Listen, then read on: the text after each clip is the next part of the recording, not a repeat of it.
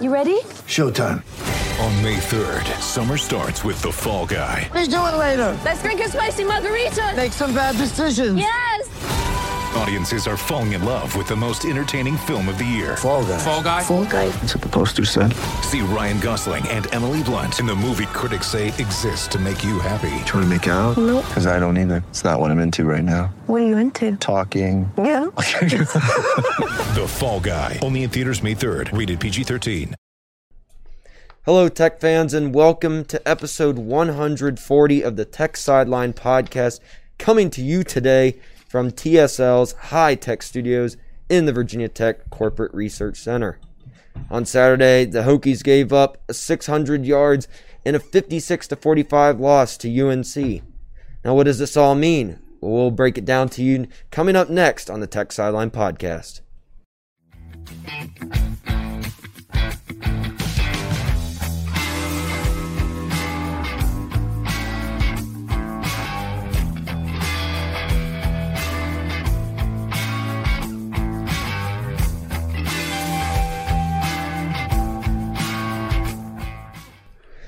Welcome back to the Tech Sideline Podcast. Whether you're watching live or archived on YouTube or on Apple Podcasts, SoundCloud, Amazon Music, Spotify, Google Podcasts, or on Stitcher, we are so glad that you could join us today as we record Monday, October 12th. Our crew today, we have our general manager and founder, Will Stewart, managing editor, Chris Coleman, and the top producer in the USA, Malcolm Stewart who is taking your questions on YouTube Live for the end of the show. And I am your podcast host today, replacing Evan Hughes for the day. It's great to have you with us. As always, the Tech Sideline podcast is brought to you by the Fisher Law Firm. This week and every week, this Tech Sideline podcast is presented by the Fisher Law Firm, Virginia's trusted DUI and traffic defense firm, dedicated to defending indiv- individuals charged with traffic related offenses. The Fisher Law Firm handles cases throughout the Commonwealth of Virginia. To date, the firm has defended tens of thousands of people charged with moving violations. For free consultation, call anytime, day or evening, toll free at 1 800 680 7031 or email the Fisher Law Firm at info at fisherlegal.com. Well, a rainy day, hurricane still having its Again. effects here in Blacksburg. Uh, how are y'all doing today? I'm good. Normal day. Uh, I'm good. Got a couple of house cleaning items to go through. First of all, uh, well done reading the intro, but you never told us your name. Do you realize that? It's in. Oh, no, I think you did. I thought I said I'm your Yeah, he, he introduced us first and then came back and said, and I am your podcast host. but did he say Nick Brown? I'm pretty sure. Well, I'm Nick Brown if I I didn't don't say know. that earlier. we'll have to watch the tape and review. Anyway, this is freshman Nick Brown. He's in uh, Bill Ross Sports Media and Analytics program, and we've been meaning to rotate some uh, some of the students into hosting the podcast. So, uh, welcome, Nick. Um, it is really hard to get Evan to let go of the reins. He really likes doing the podcast, and uh, you know, I finally told him, Evan, you need to take a seat on the bench. We need to let somebody else do yeah, this. we got to get the backups ready for after you graduate. We do, man. Yeah, You know, I mean, those, those those freshmen got to become sophomores at some point. he gets this hurt look on his face whenever I start talking about the future. He's kind of like that girl, you know, you're going to break up with someday, but she doesn't want to hear it, you know. so anyway, Nick is from uh, Radford, so that's why I am. It's it's always we always have to discuss what I'm, we don't have to discuss what I'm wearing on the podcast, but today we will. I'm sporting a Radford High School T-shirt, the black and gold of the Bobcats, and I haven't gotten to wear it this fall because there have been no cross country meets. Not that my kids, you know, my kids are all graduated from high school, but so I used to wear this during cross country meets in the fall and going to football games and things like that. And I have not put this shirt on in months, so I appreciate the opportunity to uh, to put on the what is it called? Is it called old gold? Yeah, I think it's old gold and just good old black. So it's funny. Tech fans get uh, they get in these discussions about uniforms and, and how they hate orange and and I go to see Radford High School football games and the black uniforms are always very cool. Mm-hmm. I'm actually, I mean, I'm sorry if you're a Radford guy, Nick, whoever else. I'm just, it's just not a gold that I really like. So it's, it's kind of a washed out gold. I think it's good as an accent color, but not a main color. So a couple other house clean, house cleaning items. Let's see. Uh, I think in the last podcast, I forgot to include a link to the, uh, cool uh, banner that's hanging over my shoulder from Campus Emporium. So I'll try to remember to put that in the description of uh, this week's uh, YouTube video. So I'll try to get that taken care of. And we need some help from folks who are listening. Uh, we got some comments on the last podcast that Chris was coming across a little hot, um, a little loud. And that's Chris's phone ringing. Right, eh, we'll get it. Don't worry about it. Um, so we we got news that Chris was coming in a, a little loud, so we're we're working on the volume of uh, his microphone for this podcast. Um, so you know, if, if you're listening live, go ahead and give us feedback on how everybody sounds. That's when we really need the feedback, is when we're actually doing the recording. So, uh, all that said, let's uh, get down to discussing that debacle on Saturday. Yeah, UNC putting up 600 yards on the Hokies defense. 656 to be exact. There's a lot. and the Hokies defense giving up 56 points.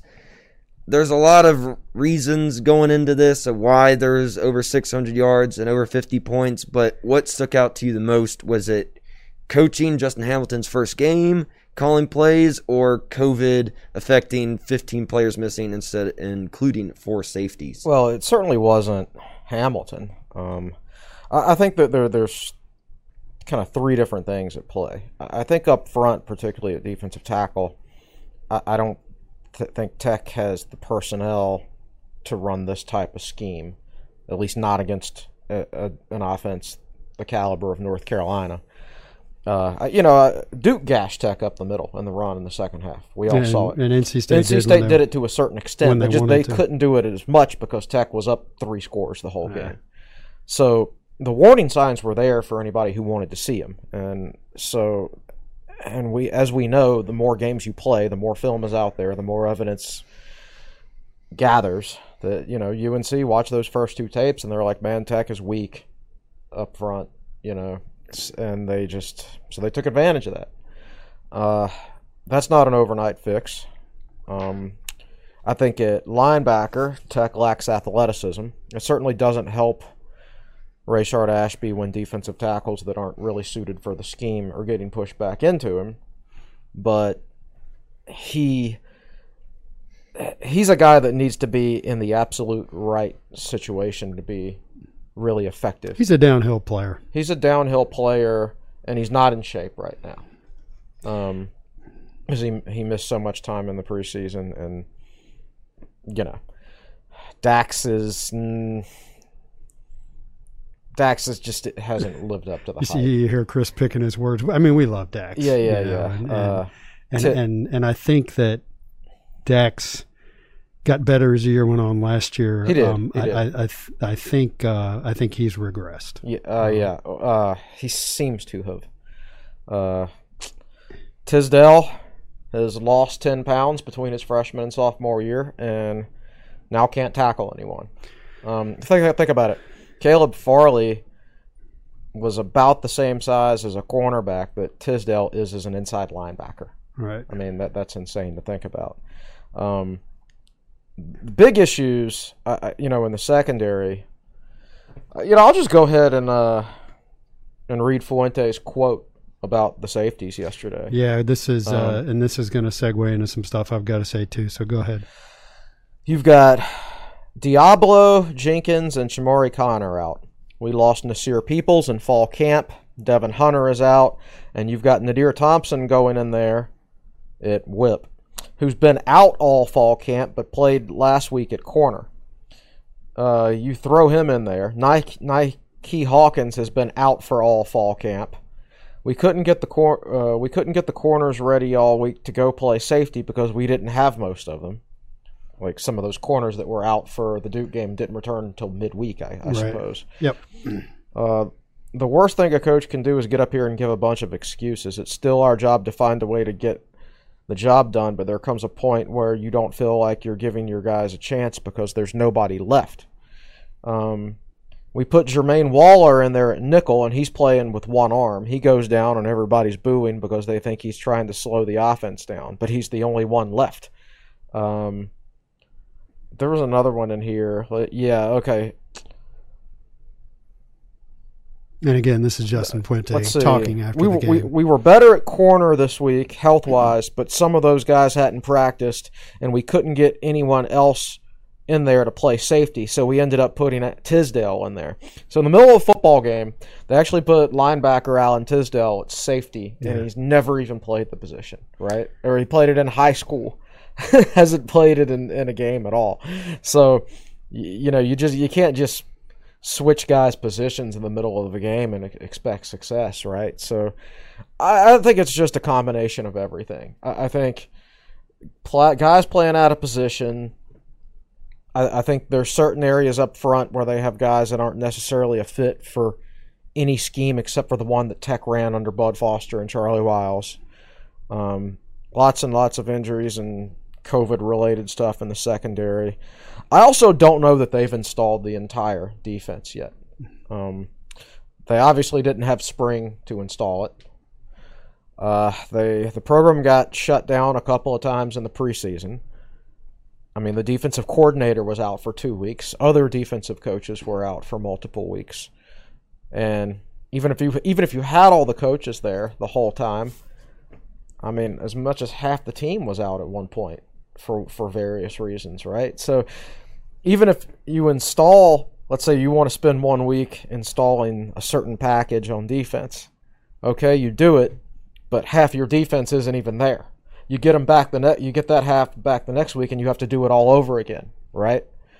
So they were behind from having no spring practice, not installing a new scheme to begin with, and they gave them extra time. Uh, like obviously everybody had a longer preseason this year, but that doesn't do you any good at ha- if half your team is out, If part of your even there, coaches yeah. are out. So I'm I don't know. It's possible, maybe even probable, that they don't even have everything installed yet, which would be understandable. So I just think there's a there's a multitude of reasons. Uh, throw in the fact that you know Carolina's really really good. Uh, offensively, at least. Yeah, they And finally hit their It's kind of the perfect storm, and I think Fuente knew that was coming. You know how I, how I why I say that is because they did the pooch punt on the first, on the very first drive of yeah, the game. the, the quick kick. Yeah, Yep. the, yeah, the, the, the quick kick with uh with Burmeister, and that's not something you do if you trust your defense, right? Um, so they lined up out there. It was actually re- really well done. I think the idea was, all right, you can get Mack Brown to burn an early timeout. So if UNC has the ball last in the first half, that's one less timeout they have, and then you have we have an opportunity to get a huge field position advantage, and it worked. Uh, The, uh, Burmeister did a really good job with it. It That's was a ever ended up being a 51 yard punt. Yeah, and It it rolled. rolled it, and, it rolled inside the twenty. And you know, punting's not an easy thing. it's it's not. Um, so that was brilliantly executed and called and everything like that. But the reason they did it is because he knew we weren't going to be able to stop And him. it didn't he, matter He knew from the very beginning that we were not going to be able to stop him. And if if you go back in time and look at that decision.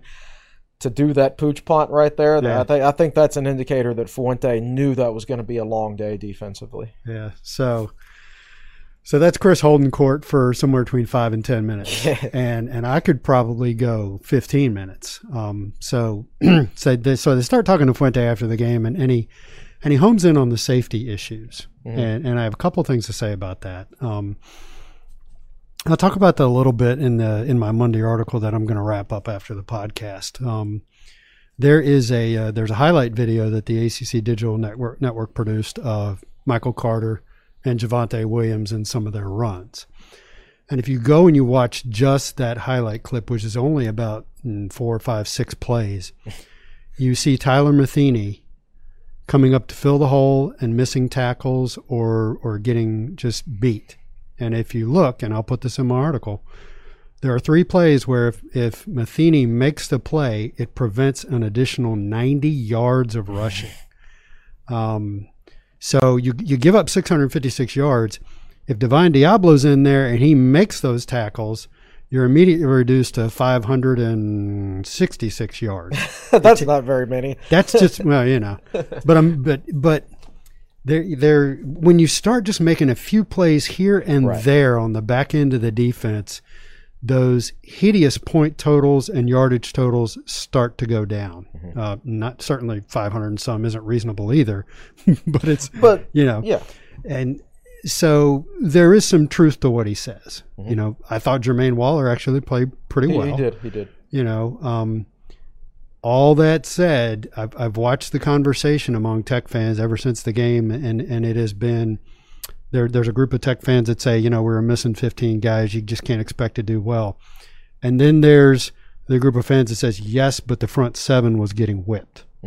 And I, I think, you know, the entire front seven was there, to my knowledge. Except for Zion DeBose, who's a backup defense. Yeah. Um, And, and Dashawn Crawford. Yeah, and so, for example, um, yes, you are correct. The defensive tackles were at points at getting pushed into the linebackers. But I also th- there was just a weird play early on where UNC ran up the middle, and um, this was this was before it, it was early on. So and the defensive tackles held their ground, and and Rayshard Ashby went charging up to the line of scrimmage and engaged the center and I don't know who the running back was. It was probably Carter. Just went off guard, off tackle, and, and ran right by him.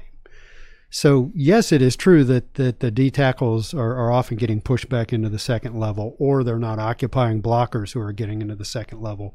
But we also just saw a lot of bad angles, bad reads, and, and things like that from the linebackers. And there's a stat in my article today. Um, Rayshard Ashby did not show up in the stat- tackle statistics in the first quarter.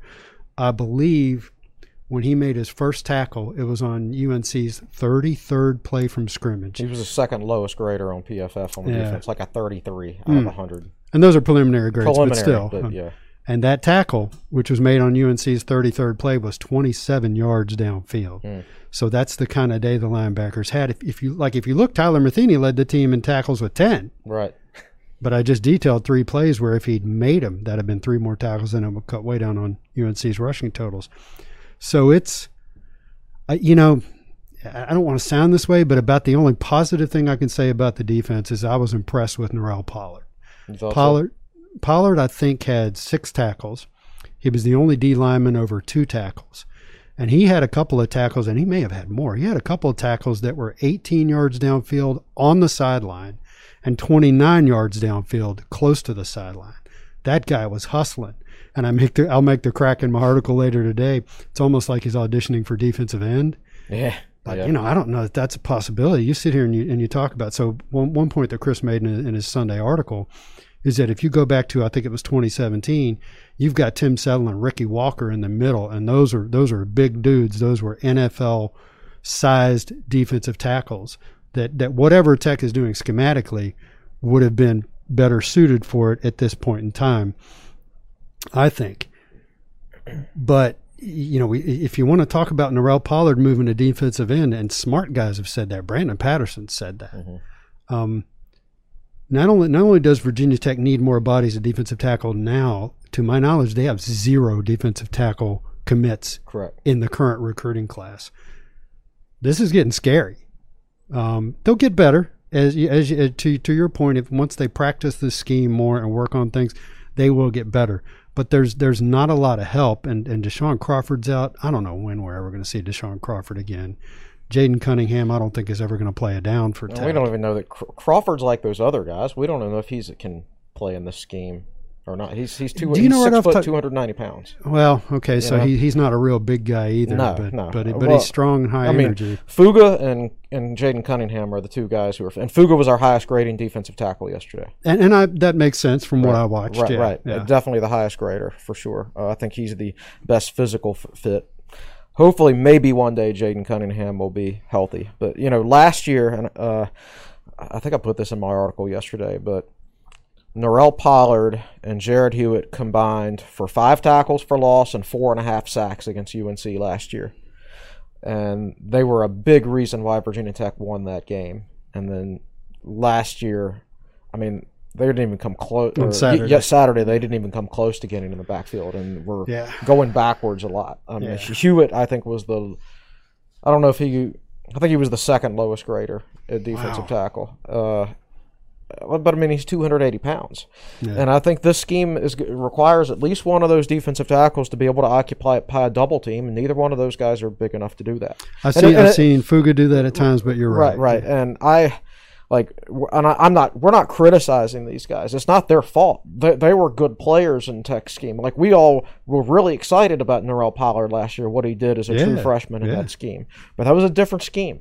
And some guys they're only fits for certain schemes, right? And uh, you know, I I, I think those those two guys at 265 pounds with Po- which is what Pollard is, and 280 pounds with Hewitt, uh, they're- playing in any other scheme other than the old Virginia Tech scheme is going to be difficult for those guys. So uh, one of the things this makes me think of is, uh, you know, when the University of Virginia was hiring coaches who were trying to compete with uh, traditional styles of play, they they were not successful in in, in battling North Carolina and Duke in ACC basketball. Right. When they hired Tony Bennett, a, a different coach with a different system, and started recruiting to that system, that's when they got really successful and eventually won a national championship. And and I read somebody somebody made the comment, you know, you're not going to out recruit UNC and Duke. You need to learn to beat them a different way. So one of the things I worry about is if, if Tech is going to a more traditional scheme, Right. then they're going to have to recruit You, for that scheme. Uh, uh, yeah. Right. And and some of the most rare athletes on the planet are those six foot two, six foot three, three hundred pound plus defensive tackles who are athletic. There are not many of those guys. You know, it, it's like the uh, it's like the hundred and twenty five pound class in wrestling. There- There just aren't that many grown men who weigh hundred and twenty five pounds or less. right. You know, so these are guys that are hard to find, and and so that's something to keep an eye on moving forward. Yeah, it absolutely is, and and you can't just snap your fingers and say, "Oh, well, Virginia Tech should go back to that scheme." Nobody ran that besides the Bud Foster Charlie Wiles combination. Like like I don't. Nobody else can really coach that. Even Justin Hamilton, he played in it for four years, but or actually no, he only played in it one year. He was an offensive Yeah, player. he was an rest of offensive guy career. until then. Right? Yeah, he played in it for one year, and then he spent more time in other defensive systems than he did Virginia Tech's. right. I mean, he spent more time in the NFL, the the Saban, the the Nick Saban Belichick system. Was that with the Browns? Yeah, yeah, yeah. Uh, And then he played with the Redskins, and he's coached at several different places in college. So he has more experience in other schemes than he does Virginia Tech's. yeah. So it's not like you could just snap your fingers and go out and hire somebody and just replicate that defense because nobody else coaches that way. So, So this transition was going to happen at some point. Whether it was 2020, 2025, 2030, it was going to happen at some point. and here it is. Here we are. Um, so one last thing I have to say about that is so, um, and we're starting to make these sort of comments, and, and the fans are starting to say on our message boards and starting to email us and say, "What is the scheme?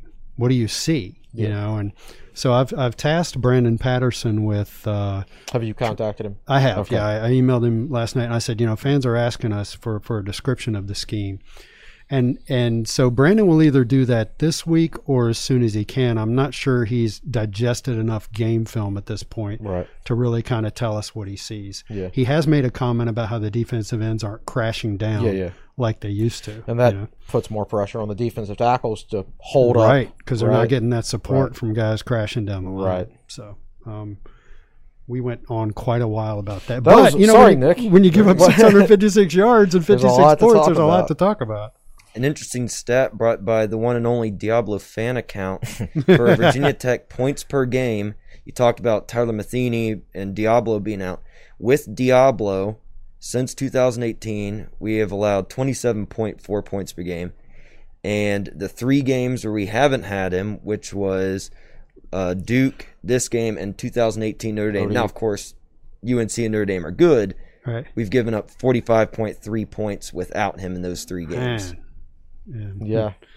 Well, there you go, Divine Deablo. And he's, now, he, he you should know, be back, and right? Yeah. now this is now what hasn't changed in the Tech defense or any defense is there's always going to be a free hitter, right? Because ten guys can't block eleven. Yeah. Mm-hmm. So UNC just time time and time again got it in a situation where Matheny was the free hitter. And those guys are walk-ons for a reason. Mm-hmm. And it's it's you're never going to have a, a, a walk-on program like Virginia Tech used to have ever again because of the camp circuit these days and those guys don't slip through the cracks anymore. So when you play a walk-on these days, generally it's going to be a, a big, big, big drop off. And and he played well against Duke, but Duke didn't even know he was going to be playing until an hour before the game. You could tell UNC knew it. Um, Right. Now, I thought, you know, yes, I saw him hesitate a few times, but for the most part, Tyler Matheny's brain worked just fine. Yeah, yeah, yeah. You know, see, just- and ear early on, he, he got in and he made a couple tackles, and, and you know, he's he's just not a guy that's going to be able to go an entire game against an offense like North No. Carolina's. Right. You know, Yeah, I still have ultimate respect for him for turning down a full wrestling ride to UVA to walk Yeah, on no Tech. doubt. oh, see, that's a little Yeah. bit of trivia I didn't know. I, I- I knew he turned down a uh, wrestling scholarship, but I didn't know it was to UVA. Mhm. Wow. It was to UVA, so a little Uh, respect the, there. the, the legend of Tyler Matheny grows. it grows, it grows. Mm-hmm. So, yes, obviously coming in uh, and dropping off with a walk on there. Uh, we're gonna cut to the Fisher Law Firm ad. We're gonna take a quick break here uh, for you, as Malcolm will roll that ad. If you have received a DUI or other traffic related offense, the road ahead can seem uncertain. Here at Fisher Law Firm, we have a team that is with you every step of the way. We have the experience that comes along with having defended more than 30,000 criminal and traffic cases statewide and the expertise to get the job done. Call anytime, day or evening, for your free consultation or a complimentary copy of my book. Don't forget to ask us about our free appeal guarantee. To learn how we can help solve your problem, check us out at FisherLegal.com. This is Jonathan Fisher, class of 98. Let's go, Hokies. All right. Many thanks to the uh, Jonathan Fisher and the Fisher Law Firm for being the lead sponsor of the Tech Sideline podcast. We also want to give a shout out to Tony Robie's Southeast Regional Training Center. We talk about that all the time, how important it is to Virginia Tech wrestling. And you know, we hope to have Tony on a uh, on a podcast here soon. Um, to my knowledge, the the wrestling team still still doesn't even have a schedule, but uh, we're working on that, and uh, we'll get him on here to kind of give a rundown of the team and and how things look for this year. But uh, to learn more about the Southeast Regional Regional Training Center and to donate, visit southeastrtc.com. And uh, yes, we will talk about these guys later on. All right. So, Nick, back to you. All right, so the offense scored 45 points and had a boatload of yards. Besides the first quarter fiasco, was the offense really a huge Factor in the point loss. a finger at? Yeah, I mean- could you really point your finger at? So and I, like, I have "Hey, a lot to say about this, but I'll let Chris go I first. mean, let's see. Rush for 260, scored 45 points. 500 yards roughly. Yeah, was it 499 uh, or six of the six of 14 on third down, which is pretty good. One time of possession, no turnovers. Um, yeah, that that should win pretty much any football game outside the Big 12, right? Or apparently the SEC these days with wow, Alabama, how Ole Miss. that? Yeah, quite a Um, quite a weekend for the LSU SEC. also. And, and yeah, and you know that could be a sign that you know defenses are just struggling this year because maybe they're just not in shape. How could they be in shape? It, it's Right. funny because usually in, in spring football, the defenses are ahead of the offense. You know, so if Right. you, if you had asked me going into this year, I would have said I think the defenses will be ahead of the offense. Yeah, so and it's it's the I, opposite. I, what I might do for inside the numbers this week is actually look at the top like the top 10 offenses in the country from Mm-hmm. last year total yards and look at the top 10 so far this year and see how it compares maybe i i, I don't know but uh at any rate generally speaking yeah it did well enough to win i mean you, you can nitpick a few things here and there i mean you can nitpick khalil herbert's number of carries early in the game that's certainly something that if i would have changed anything that would have been it um the thing is, like, we, we can talk about what ifs for Virginia Tech's offense, and could they have scored more points? Yeah. UNC could have scored 75 if they could catch the ball. So even if Tech had played it perfectly, if UNC had played it perfectly, you know, it still probably wouldn't have been enough, right? It was just one of those Big 12 style games. But I am pleased with where the Tech offense is now with with Hooker. Um, I think we know. I think I have a. I'm more comfortable with this team now, actually, than I was before, because now I know who we are. I have a better understanding of who we are I- I- overall as a team. See, I, th- I thought I was starting to know last week, but now we really know. Now we really know. Right, right. Um, I, I think we understand. Everybody understands now exactly where Burmeister is in the passing game, and that Hooker brings more overall balance. He makes the offense more balanced, and and that's that's where you go with. Uh, w- nobody had a lot of information on Burmeister, including the coaches. Right. I mean, he was a scout team quarterback last year. They didn't have him in spring practice because there was no spring practice. He missed a good chunk of the preseason due to COVID issues, Right. right? So it's not like they had a ton of information on him. Uh, so, I, if, so I thought the play calling w- was better under Hendon Hooker, but I also think Brad Cornelsen, he knows a lot more about Hendon Hooker because this is his fourth year with with Hooker. Um, but at any rate, uh, I don't see any scenario where it's not going to be Hooker going forward. I Fuente will probably come out in this press conference today and say, "Oh well, we'll see how the week of practice goes," and blah blah blah. Ignore that. He's ju- he's just he's just talking to to give BC something to think about. But I don't see I don't see any way that, that it's not Hendon Hooker. But Tech is going to score some points this year. They scored 45, 38, and 45, and that's with their starting quarterback playing one half of football. No. So we might see some shootouts this year. Uh, I think that's the way things are trending. Um, so I also think it's fair to pick some nits. Um, and and and a, it, I'll, I'll admit that everything I'm saying here on the podcast is stuff that's going to be in my article later today. So if if you're a podcast watcher, um, sure go check out the article, but you're just you're going to hear a repeat of a lot of this stuff. So so Dave Scarangella, who um, um, is active on Twitter, used to be active on our boards. Dave runs a uh, uh, blog that he calls Dull, uh, sports blog, ma- mainly sports blog that he calls Dulles District. And and Dave beat me to uh, writing up and posting what I'm about to say. Um, you pointed out that Fuente knew how it was going to go with the Virginia Tech defense. Uh, I agree. Um, I, I tried to be hopeful in, in, in our game preview, but I, I've I, what I was hoping actually was we knew Sam Howell wasn't in a rhythm yet. I was hoping that the Tech linebackers just weren't in a rhythm yet either, and that they that they would start to play better and be more of a factor. That's one of the things I was thinking. But back to the topic, um, you know, there there are a couple of things I'm going to pick nits with. You knew you needed to get it off, you get off to a good start, um, offensively. You needed to play to your strength and set the tone. So, Virginia Tech wins the toss and they defer to the second half. And I don't think there's a head coach alive that will do anything but defer to the second half. Algora, so, uh, uh, you, you, because what they don't want to do is they don't want to give up points at the end of the half and then have the other team have the ball at the beginning of the second half. Plus, they also want to, after making halftime adjustments, be the first team with the ball.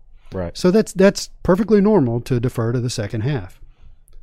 But, um, particularly in hindsight, I think it would have been a better strategy to take the football and line up with your nation's leading rusher at running back and your offensive line, which has been stellar so far this year, and say, "Here we come, try to stop us." Right.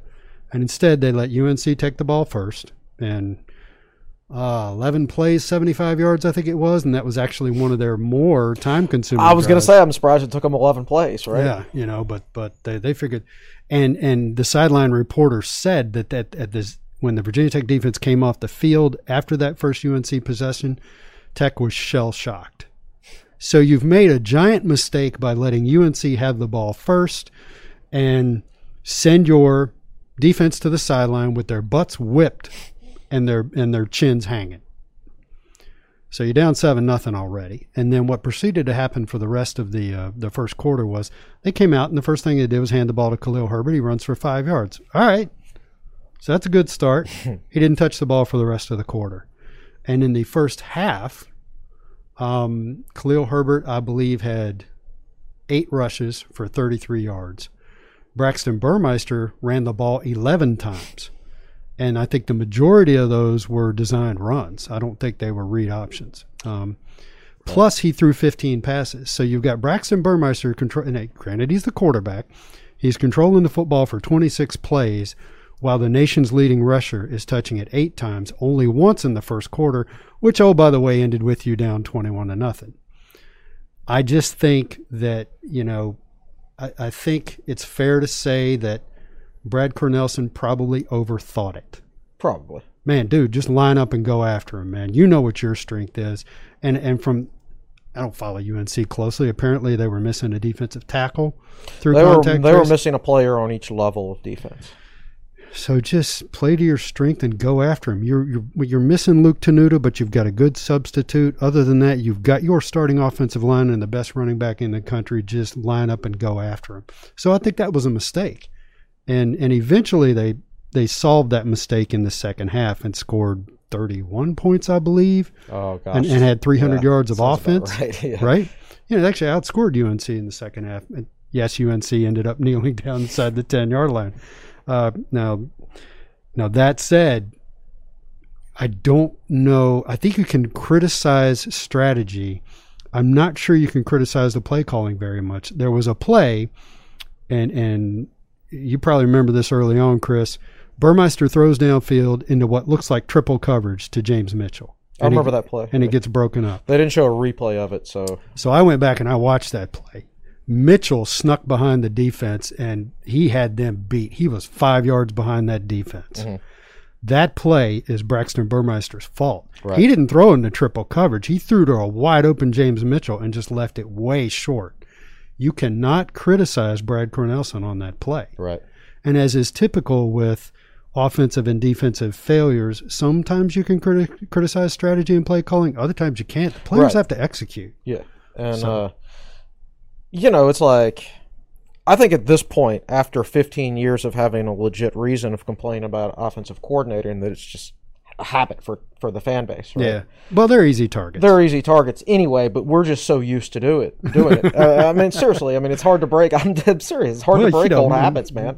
Um, you know, and, and even like this. Remember early in er, when Hooker first came in, like it wasn't until his third drive that he started getting going. Right? Yeah, Like yeah. he missed that early throw to Drake DeIuliis. It was Uh-huh. just a perfect call, man. That's a great call. That was DeIuliis a great call, open. great execution. Except Hooker, it was just the timing was way Throws off. it into the Yeah, dirt, right. Right. Uh, but at any rate, yeah, you know, I think my only real complaint offensively, like we've gotten off to a slow start. We got off to a slow start against Duke, and I don't think it was necessarily because we weren't. It wasn't that we weren't trying to run the ball well against Duke.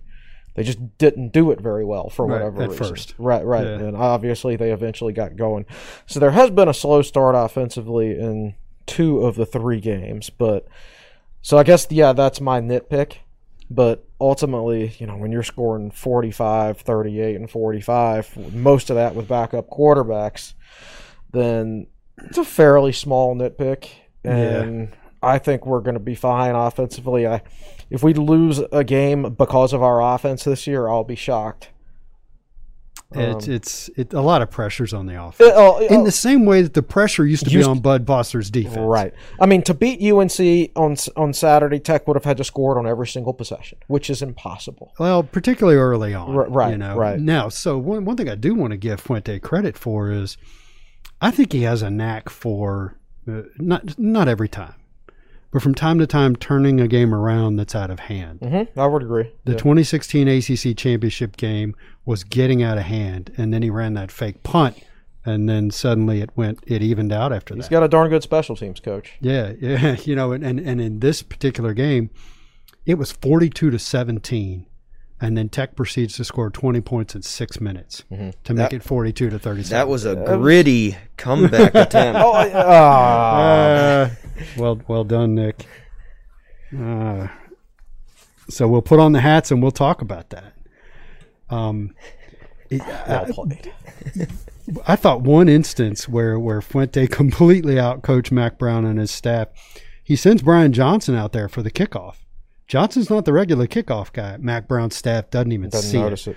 Now there is a there's a coaching maxim that if you see something like that, you if you're UNC and you notice the kicker isn't the regular kicker, you immediately call a timeout because something's up. And then Brian Johnson goes out there and just perfectly executes that onside kick and and that's coaching. That's coaching. Right Oh yeah, absolutely. Uh, and the thing is, man, you know, Tech had a really good day on special teams. That play, um, fifty-five yard 55 career, yard career long. right? His three longest field goals in his career have come in losses. Yeah. The UVA game, the Kentucky game, and now and now this. But that guy's the real deal at kicker and onside kicks apparently. What are we up to? 17 straight? Uh, 18? yeah, something like that. So, so those two plays in the pooch punt. I mean, Tech had a brilliant day on special teams. Yeah. To be honest with you, and they had to pretty darn good day on offense. So they were really, really good in two of the three phases. But Well, and like you so said, zero turnovers. So in a lot of ways, they they maximized If, everything. if you had told me before the game that you know they would recover an onside kick in the third quarter, that that they wouldn't commit a turnover, that they'd rush for 260 yards, that Brian Johnson would make a 55 yarder. and and Hendon Hooker would would look as good as new after his first couple drives. You would I, like their I would have been like, man, we're we're we're gonna win that game. That'll prob final score probably something like forty-one to thirty-one or something like Yeah, that. But I would have picked Tech to win it. It just Not didn't so work out that way. Yeah. So we talk about the I mean the debacle as if like we got truly blown out, but people need to go back and realize, oh, it was only an 11 point loss to an eighth ranked team in the country at UNC in the rain. This what year were you born? 2002. 2002. 2002, All right. there you go. there you go. And it actually really reminded me, and I tweeted this. I said, "This really reminds me of the 2002 Tech Miami game, and it might end up being the same score." And it did. sure enough, it was the exact same score, and it reminded you of that game, and that it was such it was such a high scoring, entertaining game, and Tech kept finding ways to stay in it against Miami, but you knew they had no chance to actually win the game, and that was kind of the same thing here. Like I would have been blown away if Tech had like after a while it just becomes evident that you're not going to be able to stop them from scoring a touchdown unless they drop a pass or screw it up somehow. gosh, it, was it was And- shades of 2003 too, and that defense couldn't stop anybody. Right. So it kind of reminded me of of that game. Uh, it's just where you're watching and you're like, man, if I was a neutral fan, like if I'm if I'm a random fan that doesn't have a rooting interest in either one of these teams, I would be really entertained right Yeah, now. yeah. Um, so there were a couple of plays in that 2002 Miami game. I think Virginia Tech had a kickoff return, either for a touchdown or close Clo- to it. was Richard Johnson. I think so. yeah. people, yeah. He didn't. He didn't quite. Richard Yeah. didn't have the Jets to make it all the way. Grant Noel came in and threw a touchdown pass when Randall got hit in a in Oh a my god! in a play that these days the, the defender would have Jonathan, Jonathan. Vilma just jacked Bryan Randall under the Put his helmet right there. I think that's the only time in Bryan Randall's career where he missed a play. They had to take him out. Well, he was his chin was he got. I think they put stitches in his chin. Oh, n- never mind. We, we need to talk to Brian one time and say, "Do you even remember the rest of that game?" um, so, uh, and then there was another play where, you know, Miami was one of the best teams in college football at that point in time, like ever. Yeah. And so they were trying. You remember they were trying to get Ken Dorsey as Heisman Oh, moment. yeah, So they tried to do a throwback pass to him down on the goal line, and Willie Pile picks it off and runs it like 99 yards for a touchdown. So it's 56-45, but it wasn't that close. right, right, it, it was one play away from being 63 to 38 Right. you know, and, and there wasn't anything like that in this game. But I agree with you. Just you just uh, uh, never felt like they were going to catch them. right. Yeah.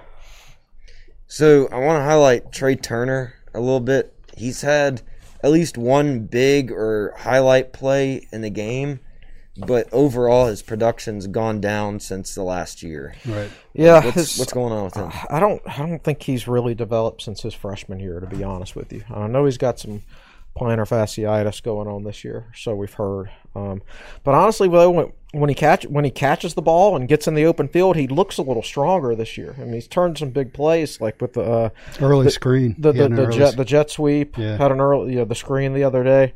He's made a couple plays down the field, uh, but like last year, he's struggling to catch the football again. I mean,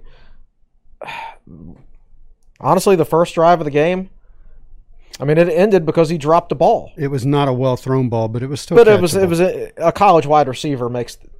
And then Caleb Smith made a catch like that Right, right. earlier on. Oh, he made a much more difficult catch Yeah, in that. yeah. So, I mean, he had to turn a little bit, but uh, so I don't, I don't think, I, I think Tayvion Robinson's developed really well, but but on the whole, I do not think Tech's wide receivers have developed particularly well since Holman Wiggins left and went to Alabama. Mm-hmm. Um, and that I, I I don't think like Jafar Williams is a bad wide receiver coach. I just think Holman Wiggins is exceptional, and you aren't. I mean, he's coaching at Alabama. Hmm. Was coaching I mean, uh, Alabama, N- Nick. Saban wanted to hire him. He's probably exceptional, right? Right. So, and I don't think it's likely that with Virginia Tech's budget that they're going to hire back-to-back exceptional wide receiver coaches. There's just not that many of them anyway, and the ones that are available aren't going to coach for 175,000 or whatever we can pay them. So there was naturally going to be a drop off there, I think, and Yeah. I think we've seen it. Yep, not really a whole lot I can add to that. Uh, he he uh, he has his moments, but in general, I don't think he looks as explosive. So uh, I wonder what's going He on. He just looked.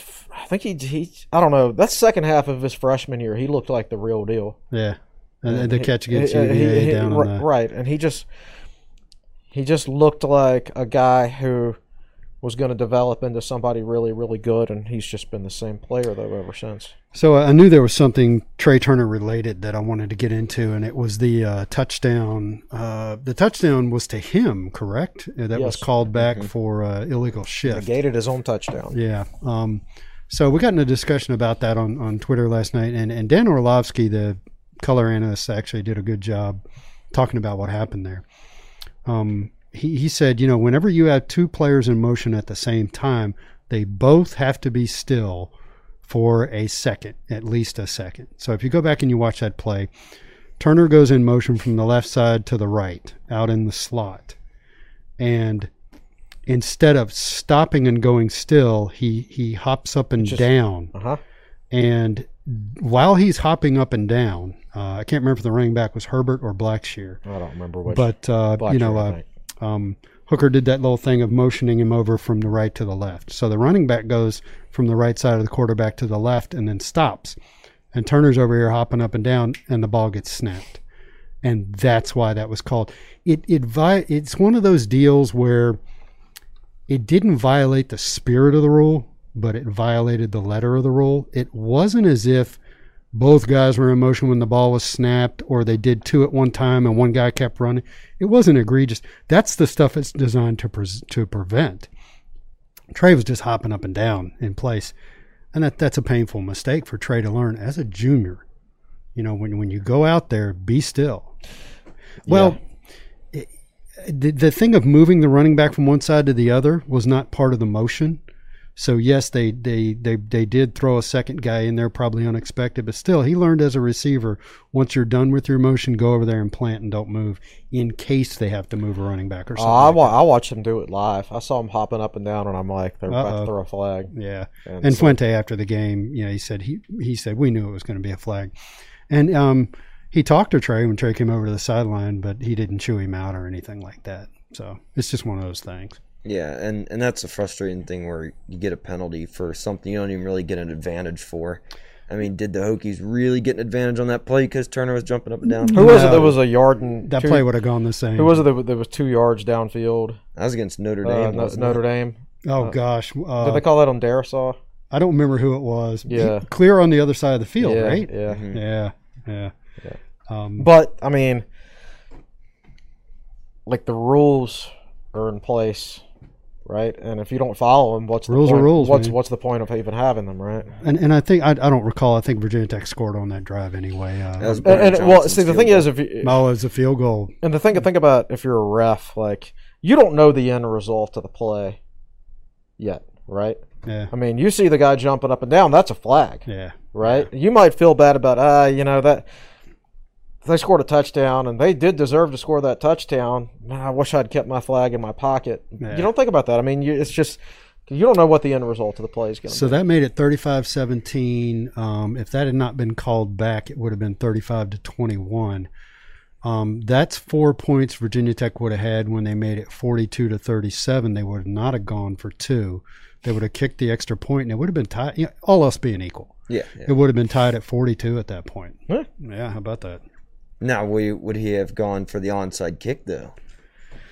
Probably. I think so. He I was- think- he I think- he was no, I ready for that, think he man. would've- That- that's I a mean, he's poo- question. he's pooch punting on the first drive, and yeah, I think he was all he was going to do whatever he could to to steal possessions and things. in that you know, uh, uh, in, in the course of covering a team for years, you have your criticisms of them, but um, you know, and certainly I have my my criticisms of Justin Fuente, but uh, his staff can coach. You know, I mean, I, I I think as far as pure football coaches, they're good coaches. Oh, I've always said if, if if you gave him eleven robots and somebody else eleven robots, his robots are going to win probably ninety percent of the time. yeah, you know. yeah. Yeah, so overall offense looking really, really good, and uh, and like you said, you got to kind of start breaking the habit of blaming the offense coordinator when we're actually finally starting to score points consistently.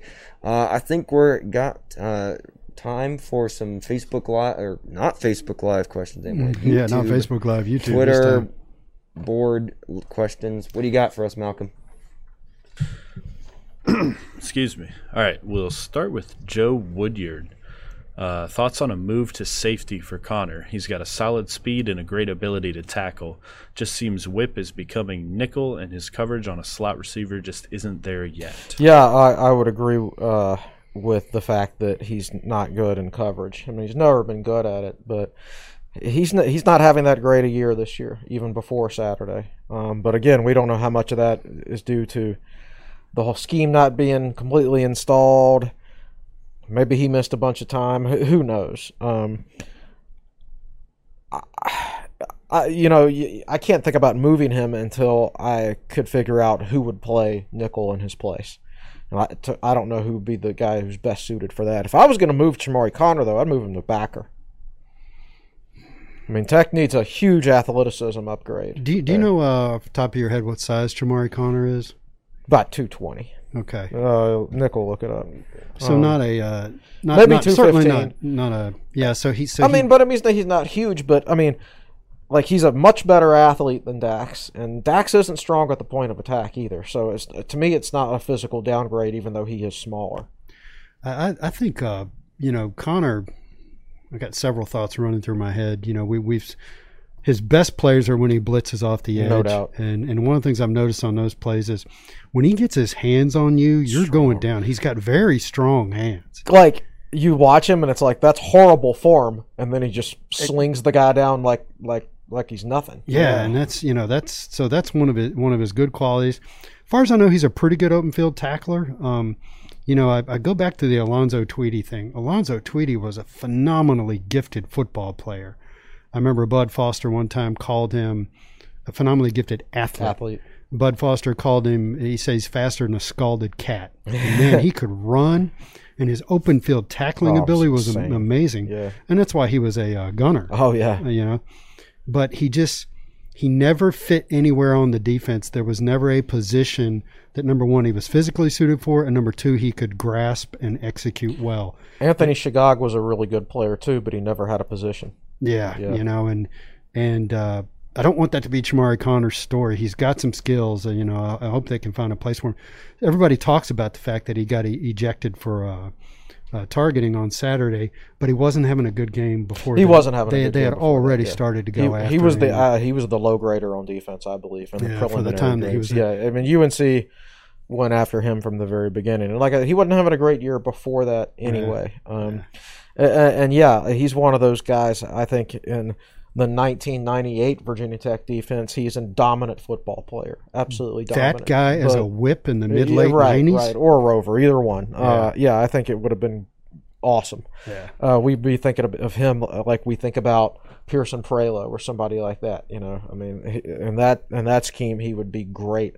I don't know that, like. He doesn't have a 100% true, oh, he's a perfect fit at that position Right. in this modern age of football. Uh, generally speaking, the, the I would say most what nickel roles would probably be his best fit. I, I certainly think you know zone coverage is probably a little better for him, but I don't know. I, I would I would be tempted to take a look at him at uh, at backer at some point, maybe next spring. I would also be tempted to take a look at Austin Cannon at defensive tackle. Um, Austin Cannon is a backup offensive guard. I think he's only played like six snaps all year.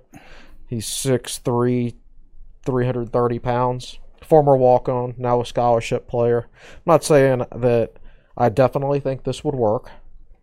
Um, but if he's not going to actually get into the playing rotation on the offensive line, I would take a look at him at defensive him tackle because we need one of those guys to be able to occupy a double team. And normally, I'm not. I'm always a guy who's like "Oh, position changes in the middle of the season. Yeah, it's not going to work, and it's not a good idea. It's never a good idea. It's a last resort. But it's 2020 and nothing about this year is a good idea. and ideally, yes, you do that. You experiment with that in the spring, of course. But there was no spring. There was no There spring. was no spring. Uh, so I'm not saying I, I wanted that to happen against Boston College, but I would try it. I would take a look at it in practice for a couple days, and if it didn't work, nobody'd ever know anything about it. But if it did, great. Well, yeah, I hear you. You need a guy who can hold his ground and uh, you know uh, allow a guy like Norell Pollard and a guy like Ger- Jarrod Hewitt to take some take some rest on the bench and keep their energy up. And it's tough for those. God, keep some guys off, off Ashby. You know, guys. yeah. All right. Good question. All right, from Eli Largent. What do you think the main problem the defense was having? Or what do you think was the main problem don't- the yeah, defense was having? I don't think there is a main problem. Yeah. Uh, I just, uh, I'll go back to my ten minute answer earlier in the podcast. It's everything. It's, it's Saturday it was everything. everything. Uh, it's some guys not necessarily being a fit for this scheme. Some guys being out. I mean, they had to play, put a linebacker at Rover at one point. I mean, Alan Tisdale, who hasn't even practiced the position. I don't think the whole scheme's even installed. And how could it be with half the players out and the coaches missing time? So, Yeah. you know, I just I think it's uh, it was just everything was wrong, and I, I think the it was the perfect storm of a lot of things were were. it's- not. It's not like Tech went out and blew the doors off Duke defensively, right? I mean, they gave up 31 points to Duke, And Chase Brice was pretty bad. right? So, the warning signs were there, and UNC had the talent to take advantage of it. So it, it's it's it's going to be it's probably going to be a fairly long year on defense. Uh, more shootouts than we're used to. Um, but at the same time, like outside of Clemson and maybe Miami, there's going to be nobody Tech faces that has as balanced an offense as the one they faced this past Saturday. And we will cover Boston College later in the Yes, week. we will. Um, and Hint, Boston, hint, Boston College can't run the ball. uh, they they have not been balanced so far, but they have an opportunity. I think they've they've got a running back that's 235 pounds. I can't remember how tall he is. He's at least six feet tall. And, um, so we'll see. Anyway, good question. Uh, Kevin Siegel asks, "Do you think the targeting call on Chamarri Conner was a mistake or just an unavoidable football move?" I was certainly an unavoidable fo- football move. I mean, if he wanted to take out take him out, he did a bad job of it. If he actually wanted to take him out, he should have just gone ahead and used his head. but uh, I mean, he hit him with his shoulder pad. Um, so I, I do think it's it's just by the rule book, it's the right call. And it's an unfortunate situation for defenders. Uh, one of my friends played at Tech back in the '90s, and, and he told me one day he was like, "Man, all of us back then would have got ejected these days." yes, I mean, he's, it's he was like he was like we were doing that on purpose back then. Yeah. we, we were they were just mean, you know. It's just- so it's yeah, it's like that's the right call, but by the rule book. But at the same time, Well, my, my good friend Richie Davis, I think, summed it up very well in a text to me this morning. Richie said, The targeting call on Chamarri Conners is why modern football sucks, period. that's a I fair think that point. sums it up. uh, I get all my best material from other people. I'm stealing from Dave Scarangella and Richie Davis.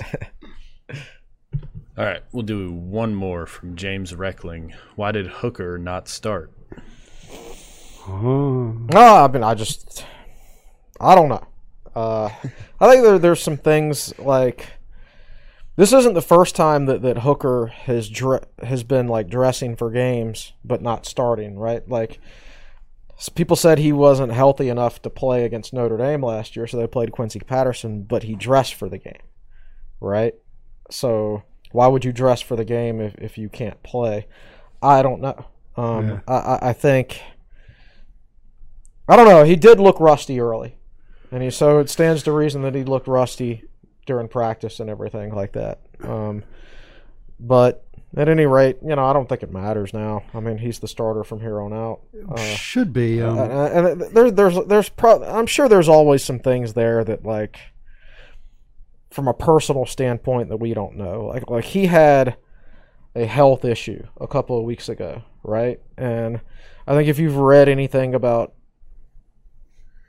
COVID and football players and the things that are required and everything these days, you, you can probably take a reasonable guess as to what that issue was or what they thought it was. So what they thought it was. Probably some of the Right. follow up testing you do. right, right, after- right. yeah. Um, but at any rate, it can be scary, right? So it might also take certain players a while to get over that. yeah.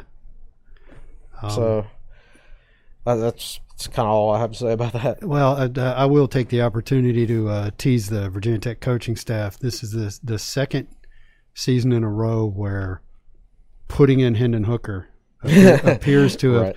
To, to me, um, you know, you watch you watch how the team was transformed when he started against Miami last year. It's like they they planted their foot in the ground and they changed from that point on. And that's not all just Hendon Hooker. It was Justin Fuente also changing how he did things. You got to Right. give him credit. Um, and then you see the same thing happen on Saturday. And the thing I'm talking about is, uh, not only does the offense seem to function better, but something changes about the entire team. You know, and yes, there were other guys involved. That was a 55 yard field goal by Brian Johnson and a great onside kick. But but the defense, there for a short stretch, was more energetic and played better.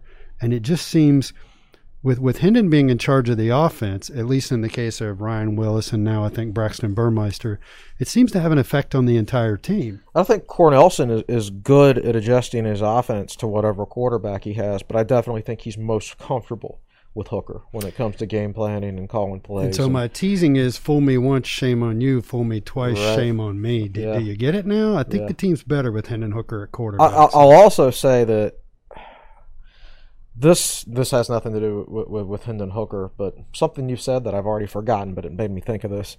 This had the potential to turn all Duke 2019. I mean, it was, and it didn't. Tech stayed.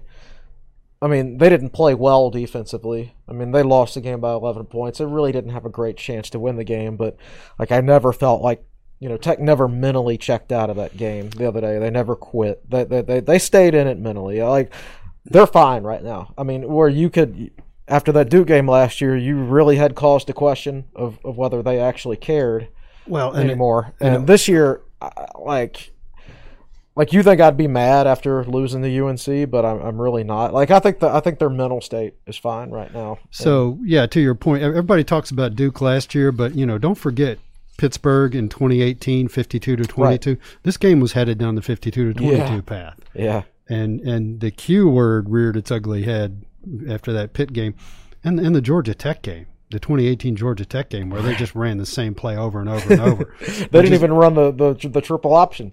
No, they just ran the quarterback uh, uh, quarterback sweep or whatever, Yeah. just over and over, and just demolished Tech. And that's what it was looking like when it was forty-two to seventeen, and and it didn't unfold that way. And I think that's why when and, and uh, I'll use this phrasing in my article today. When you look out on the ledge, there aren't a lot of Hokies standing out there today. Right. They were standing out there after the Duke Yeah, game yeah, and the. Pitt game and the Georgia Tech. The game. offense is good enough now to keep up in games like that. It Yeah. seems. Um, so that that certainly helps. So Hendon Hooker quote to your point about the he was asked about the uh, team's comeback and he said, and this is Hendon Hooker, I'm very proud. I told everybody that I love them and I would give them the shirt off my back. This team is my family and we come in every day and put our heads down and work hard. That's all we can ask for. All of the quarterbacks show each other love and give each other tips as we come off the field. The rest of the team was in great spirits as well, and everybody was saying, Let's go, let's make a run. Everybody was in great spirits. It was great. I don't think he's talking about after the game. I think he's talking about in game, uh, in game, and and that's important, and, and it's really important for the rest of the season. You know, so uh, I thought there some sep- like it or not, some separation occurred Saturday, and that separation is between Virginia Tech. There was that Chris and I. You talk about this all the time. That that trying to figure out who that second tier of teams in the ACC is. Mm-hmm. You've got Clemson, and now I think Miami and UNC are underneath them. Right. And then it's still Virginia Tech in a group with Boston College and and well, I left Notre Dame out. Yeah, yeah. Uh, Notre Dame's in there somewhere. You know, it's and it's going to vary so much on a week to week basis. Like Yeah. when Notre Dame looked horrible against Florida State, how do they only beat Florida State by like 16 points? Yeah, they should they, they should have beat Florida State by 50. They were losing 17 they were- 14 like mid second quarter. If they're a legitimate I number five team in the country, they should beat Florida State by 50 points. Florida State is that bad, right? So, but but so, and at the same time, like you just put Boston College and Virginia Tech in the same sentence. Pitt. I don't, I don't know. I mean, uh, Boston College had to had it was a last second field goal to beat Texas State, right? So they're not that good. Yeah, and, and, Uh, and so I, I Pitt Pitt Pitt does one thing really well: stop the run. play defense. They don't do anything else. Well, Uh, yeah. It's Um, so, I, and I will toss this out there: the Louisville game is pretty far down the road. Oh God! they, they got some scary guys on offense, and they don't play a lick of defense. They, that, that game's going to that be game a could be a lot of fun. Yeah. That's right. um, so, but you know, if you're watching Louisville and you're like, "Oh, they're terrible," Tech's going to smoke them. Uh, I don't know about that, man. They got some guys that can make We plays. might, on if, offense. if we might beat them sixty to forty, if you call that a smoking. that'd, be, that'd be a lot of fun to watch. All right, so that's it, Malcolm. Any more? That's it. All right. So, what do we got here, Nick? We're about an hour and five minutes in. Not too terrible. What'd you think? Were you sweaty or? Nah, not at all. So this is this is your first time sitting in the chair, right? No, I did one earlier. He did one Yeah, in here. earlier Yeah. over quarantine. Yeah, he did one in here over quarantine, and then one online. and then did the remote Yeah. one. And I thought the remote one was terrible, man. No, not not you. I just I just hate I just hate doing. He hates the podcast. setting, Yeah, yeah. you know the audio was terrible, and uh, you know you gotta you gotta sit around the table like this. So. Uh, we were wearing the uh, grit hats earlier. Uh, you, if you want to check out their gear, go to uh, Tech Sideline and uh, pull the more menu, and then our sponsors, and then they're down there. Um, like I've said, if you're on the desktop, their ads are plastered all over the place. Uh, I will do my best to remember to to put the link to this. And on Thursday, I will be sporting uh, some different gear you can get from Campus Emporium.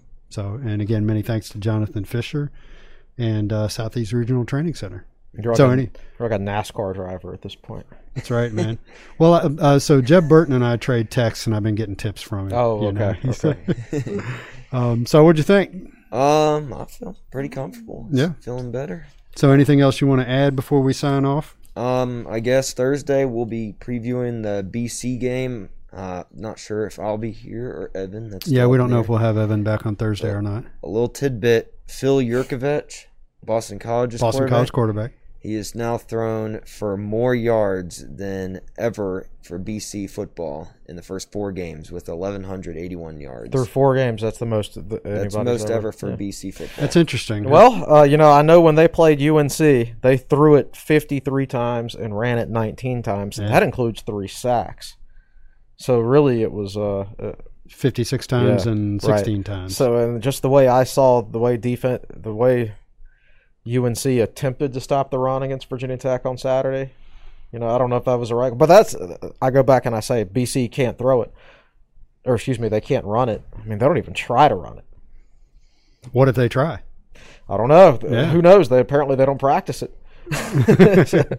Yeah, well, you know they do have a new coach, and, and Yeah. you know, so maybe that's a it, it, that that's not really the culture at BC. It's not. Yeah, I guess because we can talk about that on Thursday. yeah, we? and and, and Jurko, Jurkovec is a uh, Notre Dame transfer, Yep. and and I I didn't know if he was a grad transfer or what. He's actually pretty young. I think he's a redshirt sophomore. Yeah. So So um, have fun so- seeing him around too. yeah, yeah, he's he's a I think he's a pretty good football player, and you're going to see him more than once. So yep, uh, there's also a cool picture circulating Herbert on his big touchdown. No, when he stiff armed, uh, you're 200 percent committed. Cameron Oh, Kelly. great. Yeah, he yeah. kind of hit him with this. Uh, it looks perfectly I'm- like the, Well, I'm glad. th- oh the yeah, Heisman. So Oh yeah, just just a little. So who- so who did that campaigning. I'm glad they didn't get a picture of when the UNC defender pulled Herbert's pants down. That was a view of him that I never. Oh, to I see. didn't- I didn't You didn't. catch you didn't that. catch that part I of did it. not catch Oh, I mean Herbert's running, and the UNC guy just grabs him by the back of his pants, to- and, and Herbert. It was on. He just kept, he kept going for like two or three yards, and eventually, like the UNC defender just pulled his pants down basically, and Herbert got up and was laughing, and the, all the players were having a good laugh of it in the middle of the game. I can't believe like nobody pointed that out on Twitter Wow. or got a screenshot of it or So anything like that. Khalil Herbert, by the way, is still the number one running back in the country in terms of, in terms of yards per game. So they gotta, man, they gotta keep that train rolling. But I think we kind of wore that topic out. Yeah. So have you have you got the sign off down? You ready to sign off? I'm ready. If y'all are ready, All right, was- go ready. for it. So we moved on from North Carolina, and that whole game on Saturday. We'll move on to eight o'clock on Saturday against Boss College. We'll preview that game Thursday. Thank you to all of our advertisements today from our head honcho Will Stewart, managing editor Chris Coleman, the best producer in the USA, Malcolm Stewart, and me, your temporary podcast host, Nick Brown. We are signing off here from Tech Sideline Studio.